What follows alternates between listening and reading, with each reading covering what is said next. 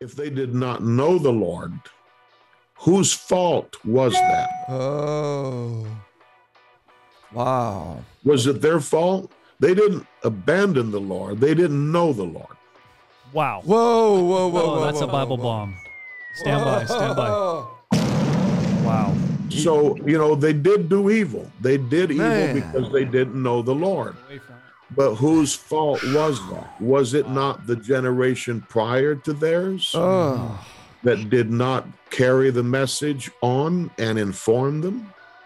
And so, can they really be be faulted in the way we'd like to because they weren't informed?